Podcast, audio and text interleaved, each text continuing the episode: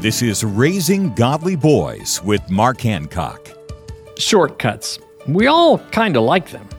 As you drive around town, do you ever take a shortcut? Maybe there's a light that stays red too long, or perhaps a street that's always packed with cars. In these cases, we like shortcuts that save us time and frustration.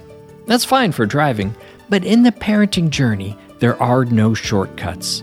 The process of training your son to become a godly man can't be rushed.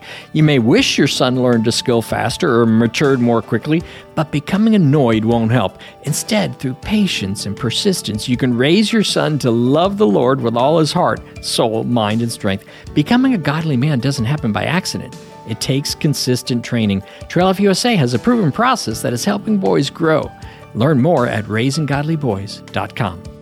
You can raise godly boys. Visit raisinggodlyboys.com.